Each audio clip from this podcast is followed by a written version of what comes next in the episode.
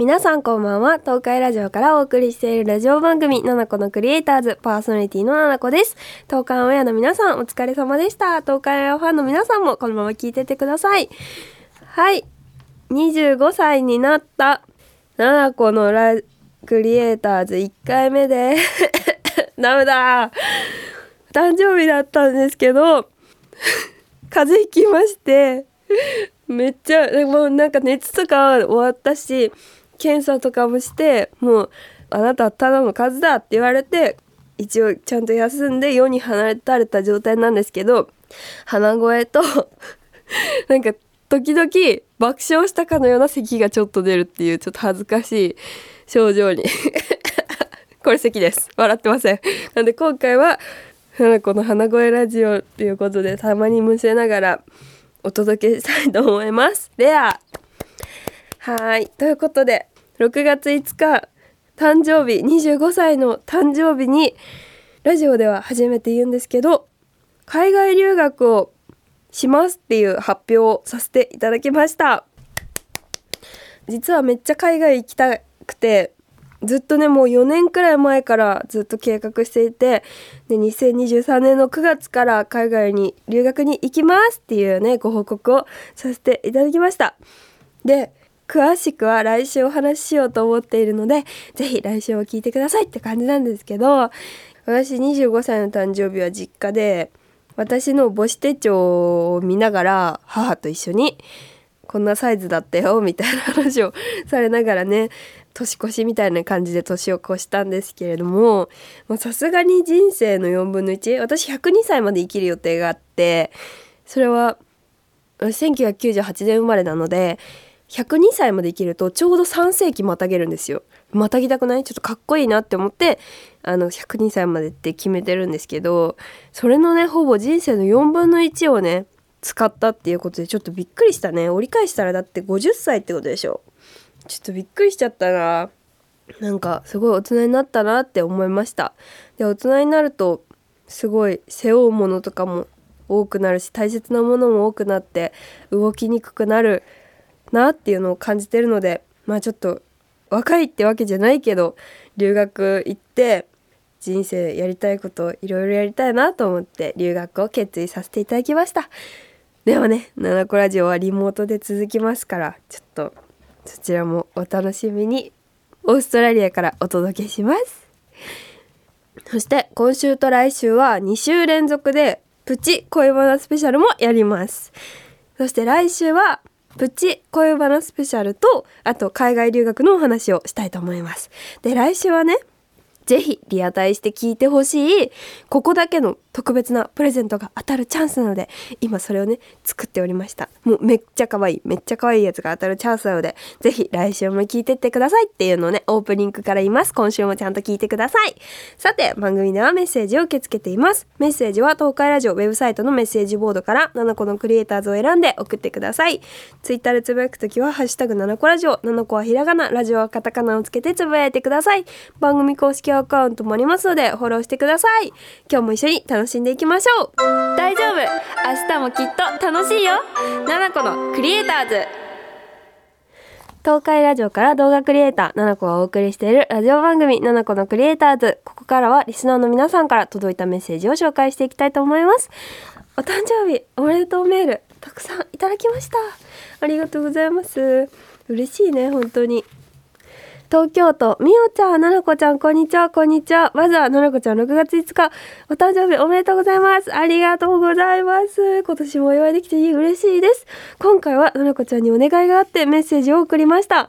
実は私も6月生まれで、6月19が誕生日なので、ななこちゃんにお祝いしてもらいたいなってっていうお願いです。去年ななこちゃんの誕生日のイベントに参加させてもらったんだけどその2週間後が誕生日だった私にとって最高のプレゼントになりました。ということでありがとうございます。そう去年のね24歳の誕生日はルーシャルムのポーチ発売の日だったから本のねお渡し会ムック本のお渡し会でなんかチェキ撮影したりとかなんかねおしゃべりちょっとしたりっていう会話したんだよね。めっちゃたくさんの人に会って400人くらいの人とお話できてめちゃくちゃ最高の誕生日だったんだけどもうそれからもう1年かってちょっと早いですね。そしてみおちゃんお誕生日おめでとうございます。22歳か。22歳のお誕生日おめでとうございます。なんか6月生まれの人ってあんまり周りにいないイメージなのですごく嬉しいです。お揃い覚えておきます。おめでとう。次。千葉県よしきくんおすごい。こんばんは。初めてメッセージを送ります。こんばんは。6月5日にななこちゃんが25歳の誕生日を迎えたとのことですがなんと私も6月5日に誕生日を迎えました。それに付き加えて私の誕生日は1998年6月5日でななこちゃんと同じ日に生まれたことになります。これを誇りにこれからもお互い頑張りましょうということで。嬉しい。千葉に私と同じ日全くあの西暦も同じ誕生日も誕生月も誕生日も同じよしきくんっていう人がいました。嬉しい。私同じ誕生日の人ねあんま会ったことなくて嬉しいな。有名人検索とかしてもあんまいないんですよ。だからすごい嬉しいです。で私のねすごい好きなもう今あの選手じゃなくなっちゃったんだけどリブニツカヤちゃんっていうフィギュアスケートの選手も全く同じ誕生年誕生月誕生日で全く同じ日に生まれているので私たち3人は友達です。適当。適当なこと言ってるわ。はいまあさきちゃんからも千葉県さきちゃんからもお誕生日おめでとうって来てます。ありがとうございます。25歳って成人式から5年経ってる。早すぎて怖すぎる。ななこちゃんみたいにキラキラした大人になっていきたいし一生憧れです。ということでありがとうございます。そうなの。20歳の成人式の写真も載せてるのでもう YouTube 始めてたからもうなんかすごい歴史を感じたよね。そして誕生日はね発表もう一番大きい発表するよっていうことで留学について発表する動画を出させていただいたんですけどそれについても来てます。北海道アミルちゃんななこちゃんお誕生日おめでとうそして海外留学おめでとう。海外留学おめでとうって初めて言われた。ありがとう。早い。なんかもうまだですけど。いつまでも夢を追い続けるって本当にかっこいいし尊敬します。どうしても20代半ばになるとやりたいことがあっても諦めてしまったり悪い意味で先のことを考えすぎちゃって思いとどまったりして一歩がなかなか踏み出せないけど奈々子ちゃんの一大決心を聞いてとっても勇気をもらいましたというそして4年も準備してたっていう計画できたのがすごすぎる全然わかんなかったよ。奈良の奈々子ちゃんを応援したいし私も奈々子ちゃんに負けないようにやりたいことをいつでも全力でできるように生きていきます。でも体だけは大事にしてね。自分の自分を守れるのは自分だけ。ということでありがとうございます。あの発表でね勇気もらいました。とかたくさん来ててもうコメントとかもすごい来たしあと実際に私の友達とか後輩とかからもね LINE とか DM もめっちゃ来たんですよ。もう嬉しい。私ただ留学しますって報告しただけなんですけどでもだらだらなんかちょっと嫌な職場でずっと働いてたけど転職を決めましたっていう友達がもうすでに3人いまして私の周りで。あの動画を見て転職を決意した人が3人もいるんですね。離職率上がっちゃう。でもいっぱいコメントでも勇気もらいましたって。DM でもそうなんか諦めずに頑張ろうと思いますってすごいいっぱい言ってくれて。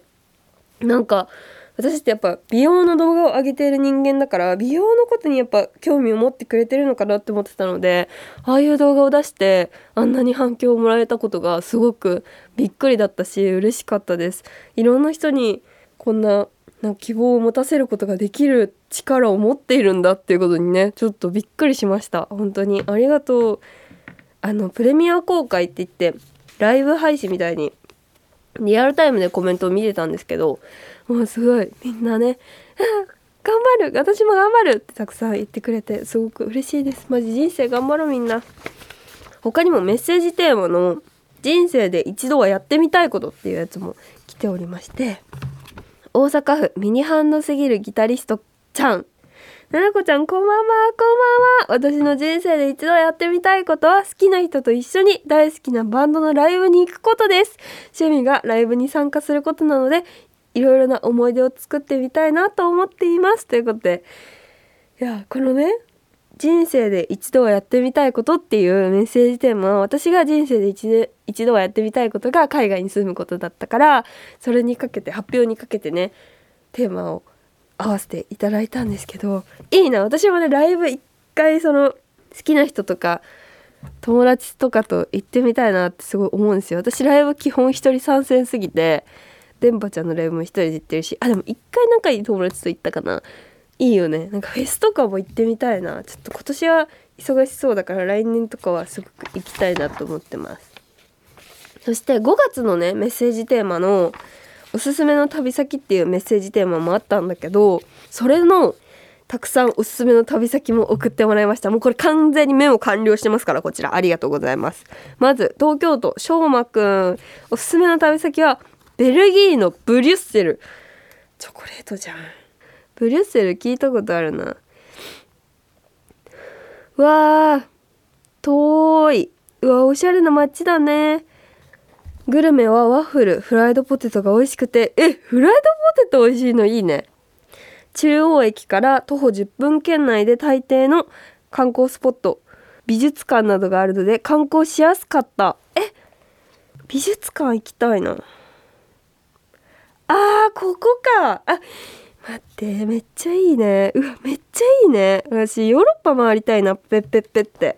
いいですね。個人的には服を量り売りで売ってる古着屋さんが印象でした。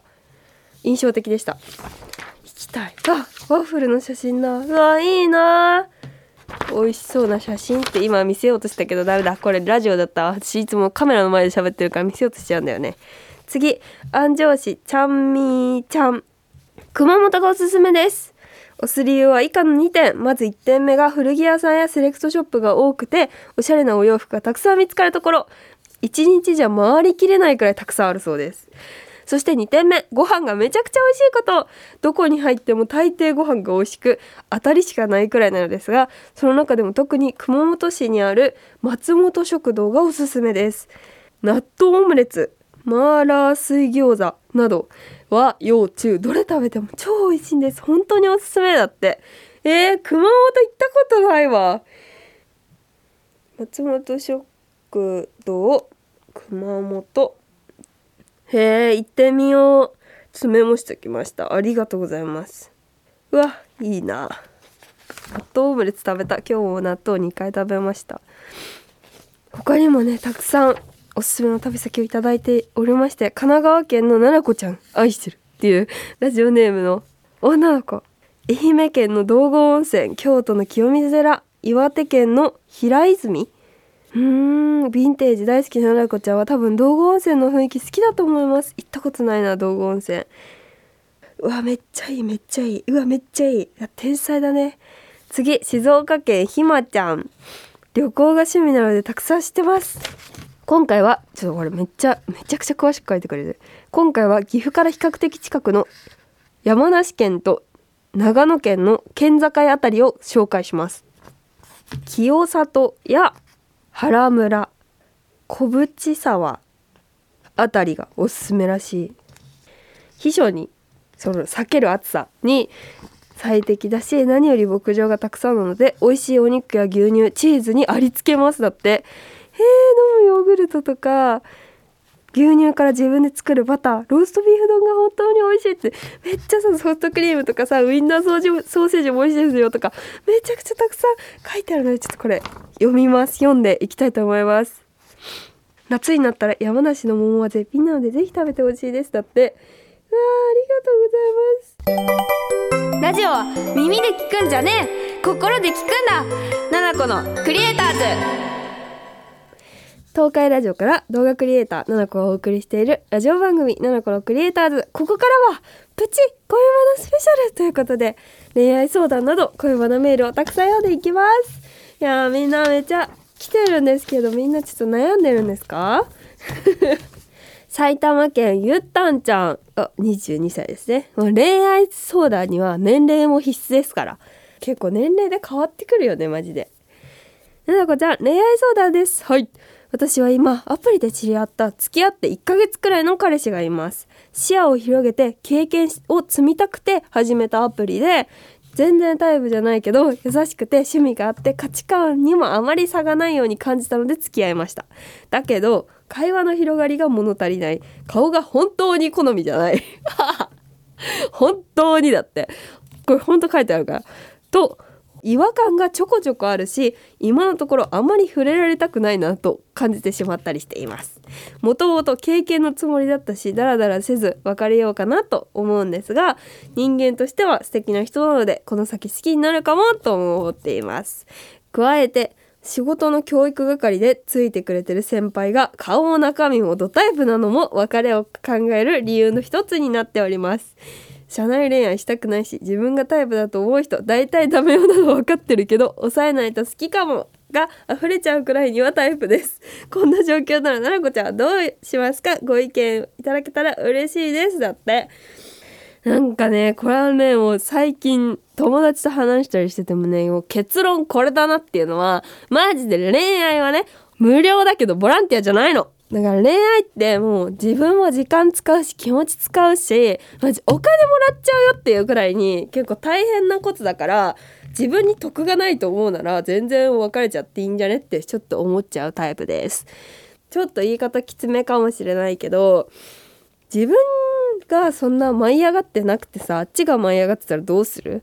それはさ失礼じゃない？こっちはなんか思わせぶりしてるみたいな感じでちょっと失礼じゃない？だってもし本気でさ相手が結婚とか考えてたらどうする？かわいそうじゃない？めちゃくちゃ。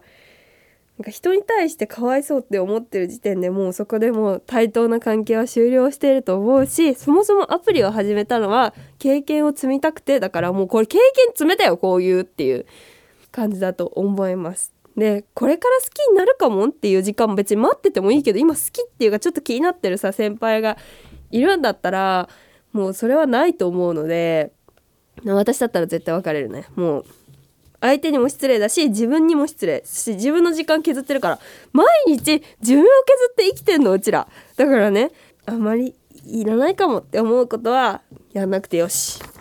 またどうなったか教えてください。次埼玉県なで方迷彩王子ちゃん。ななこちゃんこんにちは。こんにちは。私は高校2年生です。去年同じクラスだった見た目も性格もめっちゃかっこいい男の子を好きになったんですが今年クラスが違うくてどう距離を縮めればいいのか分かりません。行事の時とかに写真撮ってもらったり友達と学ランプリ撮りたいので学ラン借りたりしたいなと思ってるんですがどう話しかけたらいいか教えてください。やば学ランか！学ラン来たことないな。いいな学ラン。一回隣の席になったけどたくさんは喋ったりできていないのでめっちゃ仲いいってわけじゃないし LINE もインスタも持ってないんですななこちゃん目線でアドバイスお願いしますななこちゃん大好きですということでありがとうございます。うーん私は直接喋るのは苦手だから友達伝いでつなげてもらう系かそれかもうインスタを気合で探し当てるかな気がする。旦インスタじゃない？一旦インスタつながってで相互フォローになるでしょ？それかインスタ見つけたんだけどフォローしていい？って喋ることもできる。いやインスタ素晴らしい！素晴らしいですね。で相互フォローになりましたらストーリーにリアクションしていくわけですね。でストーリーのリアクション今まではあの笑ってる「ウェイ!」みたいなやつとかハートとか100点とかしかな泣きみたいなやつしかなかったけど今はね右下に「いいね」っていうものがあるんです。ストーリーいいね。もうこれは素晴らしく使えます。リアクションはちょっと大げさだけどいいねだけならあ間違えちゃったみたいな感じでペッと押せるしいいねって本当に思ったかもしれないだけだからさ。よくない？だから私だったら「いいね」を3回くらいやってそんな連続3回だったらさすがにちょっとびっくりしちゃうからまあ時たま「いいねいいねいいね」って感じにしたらまあちょっとリアクションするかその「いいね」してるものに共通点があるんだったらそれについて話しかけちゃうとかでもうそっからじゃないですか。私はもう本当に直接話すのが苦手なので絶対に私はそういうタイプです。いやどうだったか教えてね。いいなー。なんかその学ランとかやば学ランってやばいな。静岡県のんちゃんかな？ななこちゃんこんばんは。いつも動画見てます。ありがとうございます。ルルシャラムのリップも可愛すぎて大学でいつも使ってます。嬉しいありがとう。ななこちゃんに恋愛の相談があります。大学のボランティアで一緒に田植えしてお話しした男の子がいるんですけど同じ学部なのにその後話せてません。出席番号順の時近くなるけど自分からは話しかけられません。どうすればいいかな？やっぱり自分から話しかけて当たって砕けるですか？無理です。どうしよう！ということで。いやこれ当たったら砕けるとは限らないんでもうそこまでちょっとそれは言い過ぎですって。でも大学ってさ同じ学部だからって絶対喋るわけじゃないしさ難しいよね。でも出席番号近いのは熱くない？なんか先生の話聞いててちょっとよく分かんなかったら私だったら聞くかな。まあ女子大なんですけどね。でも自分からは話しかけれないし相手からも話しかけられないんだったらもうこれ一生始まんないので相手から来ないんだったら自分から行くしかないのよ。だから私だったら話しかけます。だって始まんないから。砕けるって限った話じゃないからもう一旦話しかけた方が絶対にいいと思います。だって始まんないんだもん。一旦ちょっと始めてから考えよう。そっから引くこともできるから大丈夫だと思います。ちょっとそうだな。なんて話しかけようかな。どの授業取ればいいかとかさ難しいのあったりするからそういう系のお話をすればいいんじゃないかなと思います。いやでも大学に男子いる環境マジで全然想像できないわ。はいということで来週もプチ恋バナスペシャルやるのでお楽しみに。大丈夫。明日もきっと楽しいよ。七子のクリエイターズ。今日の放送いかがでしたでしょうか。いや25歳だよ私も。っていうのを何回やるんだろうもう。なんか 前回のラジオでももう25歳だよとか言ってまた始まっても「あ25歳だよ」って言ってるわ。今週くらいはちょっと許してください。ほら全然心の中 JK だし少年住んでるんですけどこれからも好奇心旺盛に生きていきたいと思います。25歳の私もよろしくお願いします。そして今日のステッカー当選者はよしきくんです。おめでとうございます。同い年。番組からのお知らせです。7月17日お昼12時からと2時からの2回7個のクリエイターズ公開録音イベントを行います。観覧無料です。場所はイオンモール名古屋ドーム前です。詳しい情報は東海ラジオのウェブサイトや7個のクリエイターズのツイッターをチェックしてください。嬉しい2回もやります。またそのイベントとは別に8月11日金曜日に岐阜県で公開録音イベントを行うっていうのね前回発表していたと思うんですけどちょっと場所もここで発表します。場所はモレラ岐阜です。嬉しいね。前もモレラでやったんですけど2回目のモレラ岐阜での公開録音を行います。詳しい情報はまたお伝えしますのでお楽しみに。とりあえずカレンダー入れといてください。でこの日は岐阜の長良川花火の日なのでぜひ県外からもみんな来てね。マジで長良川花火はやばい。最高だから。私も大好きだから。ぜひみんな来てください。7個からのお知らせです。7個の本可愛いの魔法。7個ファーストスタイルブック発売中です。そしてルルシャルムからアイシャドウパレットムックボーリップが出ています。さらにゾフトのコラボアイテムメガネやサングラスが発売されます。そして またそして6月17日の朝11時15分から11時45分。東海テレビで放送されるチャージに今回出演させていただきました。メイクをね紹介しております。今回はあのマスク外しても漏れる目が漏れるメイクを紹介しているのでぜひそちらもチェックしてください。テレビ。さて番組では皆さんからのメッセージ大募集中です6月のメッセージテーマは人生で一度はやってみたいことその他にも私奈々子に伝えたいこと恋バナ相談不通とも待っていますメッセージは東海ラジオウェブサイトのメッセージボードから奈々子のグレーターズを選んで送ってくださいツイッターでつぶやくときは、ハッシュタグ7個ラジオ、7個はひらがな、ラジオはカタカナをつけてつぶやいてください。番組公式アカウントもありますので、フォローしてください。そして、そして多いかもしれない。来週の7個のクリエイターズはスペシャルにお届けします。プチ恋バナスペシャル。そして海外留学のお話。さらにここだけの特別なプレゼントで、7個ラジオアクリルキーホルダーを抽選でプレゼントします。めっちゃ可愛いめっちゃ可愛いこちら、リアタイしてくれた方は当選確率がアップしますので、ぜひ来週6月18日はリアルタイムで聞いてください。みんなカレンダー入れてください。10時半からね6月18日。東海ラジオ7個のクリエイターズを楽しみましょう。詳しくは来週の7個のクリエイターズを聞いてください。それではまた私とは来週この時間にお会いいたしましょう。バイバイ。